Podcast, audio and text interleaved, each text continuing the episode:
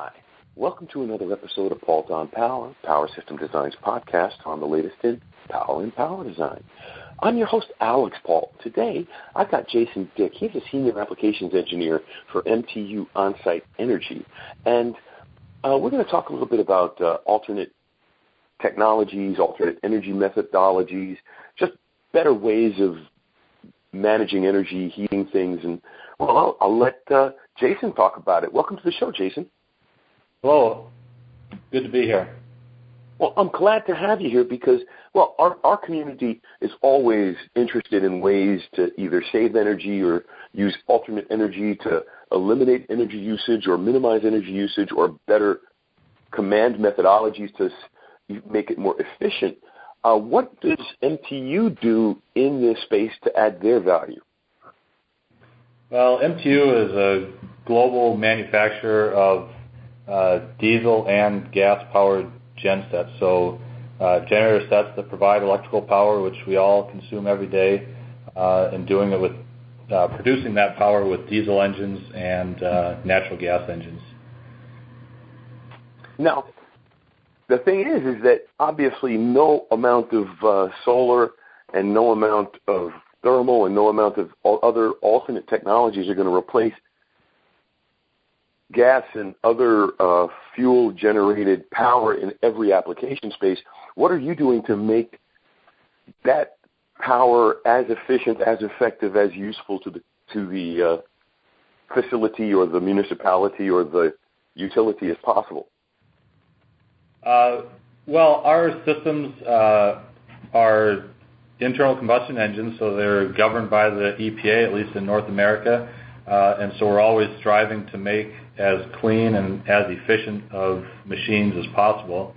And a typical application for our machines is in standby power. So in instances where buildings uh, or consumers can't afford to be without power, uh, that's a lot of our customer base, and that's the kind of people that uh, come looking for our type of equipment. And in some cases, they rely on our equipment for extended periods of time, efficiency and fuel efficiency become uh, important parts of their uh, design study. And so efficiency in that way, uh, making our engines as efficient as possible and as green as possible is a big part of what we do. Right. Now, when you think about it, also, um, there are other methodologies that you can use. For example, I understand you recently did something in Ohio with a um, combined heat and power system.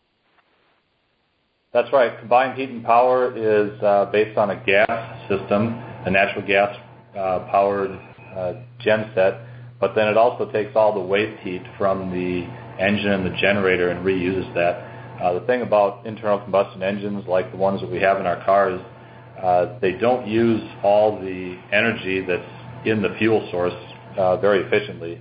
Uh, they might be something like 40 to 50 percent efficient at using the power and turning that, or using the energy from the fuel and turning that into power. And so what the combined heat and fuel uh, cogeneration plants do is they recapture that heat coming off in the form of the exhaust uh, air. Temperature is quite hot, so they take some of the heat off of that, um, as well as the cooling jacket water, like in your radiator in your car. That just gets cooled and dumped overboard. And in these cogeneration plants, they recover that heat and use it for uh, hot water for the building or for heating.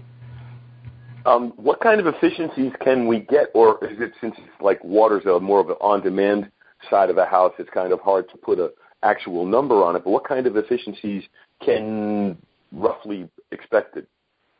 Uh, over 90%. So if you take the energy that is coming into the, the system in the form of fuel, uh, they can turn uh, over 90% of that into usable energy. See, and now that's a very, very elegant way to use this power technology, internal combustion technology, because I'm one of those that believe we need to use all of the different technologies for their best potential application spaces. So this type of a system, a cogeneration system, heat, power, and heat, that would suit almost any uh, mid to large size facility, right? Yeah, it could. Uh, you're you're using, yeah, like we said, a lot of the energy that you feed into the system, you're getting back out of the system. Our colleagues in Europe, they install quite a few more of these systems than we have so far in the U.S. or in North America. I think a lot of the reason for that is because in Europe, they have higher energy cost than we have, especially in the form of uh, electricity. Uh, so, as we see our electrical costs rise and as we see more pressure for moving away from things like coal-fired plants, um, then I think the drive for that here in North America will become greater. Well, I agree. I agree as well. Now, quick question. Can it work off of, well, I mean, it's a turbine, right? So it could work off of any combustible uh, gas or fluid. So you could use it, say, for example, on a large farm facility and use methane or a trash facility and use, uh, well, methane again, I gather. But you know what I mean? In other words, uh, running it off of biogenerated fuels. Yeah, that's exactly right. There's plants um, all over the world that we have that uh, are working on just that. So especially in the case of a farmer that has uh, a big bio source of energy, uh, now he's got nearly free fuel. And so then the cost of the equipment is much easier to amortize that because you're not paying for the fuel. So now you're discounting the cost of maintenance and um, the initial purchase cost of the equipment. You've basically got free energy. Exactly. Exactly. Now, Jason, what about what about uh, cogeneration on the other side of the house? I'm I'm starting to hear, in especially in the developing world, of uh, solar gas cogeneration plants using the gas, or sh- I should say using the solar to ride out the gas because I would imagine, depending upon um, sun's activity, it may come out to be slightly in favor of the gas or might even be an even split. But the bottom line is, is that you're using both technologies to maximize the benefits of both technologies. Um, yeah. In solar, we are not as active. Uh, the gas systems you know, are driven from a an internal combustion engine. They're typically diesel-based engines um, that have been. Right. But I mean, I'm seeing but what we're what I what I am seeing is our our combined plants now where they're using solar to supplement the gas generators, and it's co-located in the same energy-producing facility. Sure. I think that's one of the challenges of these um, alternative methods of producing power is the sun's not always shining, the wind's not always blowing. Uh, you might not always have a uh, ready supply of gas. So mixing some of these technologies together uh, gives you a way to kind of guarantee your power output. Agreed. Agreed, Jason. So um, what kind of support do you give uh, people that come to you for your solutions for their facilities? Do you have engineers that go on site with them? What kind of uh, support do you provide? Yeah. For this cogeneration product, uh, it, it is a little bit more sophisticated uh, system because you have to balance both the electrical needs and whatever kind of heating needs or hot water needs the facility has. So you've got to balance all those different needs in one uh, cogeneration plant.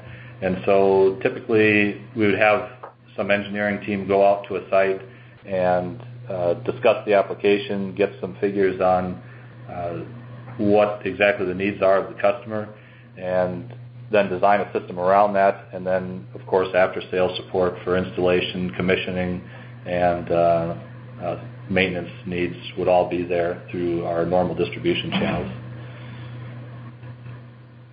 Well, I think that's also important because, obviously, unless you've got the support, a lot of people might be wary of going into uh, something which to them would be a you know, a strange way or a different way of uh, serving their facilities.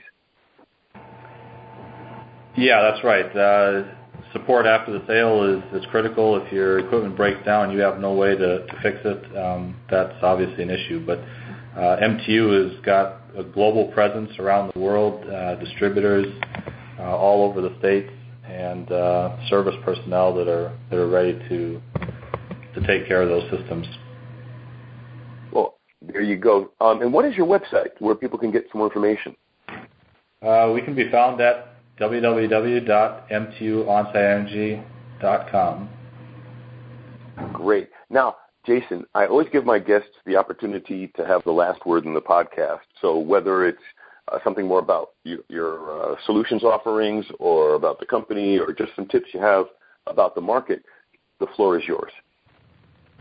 Well, thank you. Um, yeah, I would say that uh, if you're looking at this type of application, uh, feel free to get in touch with someone because, like we said, there's an awful lot to it, and uh, we've got people that would be more than happy to uh, talk to you about your application and how we can fill your needs in that way.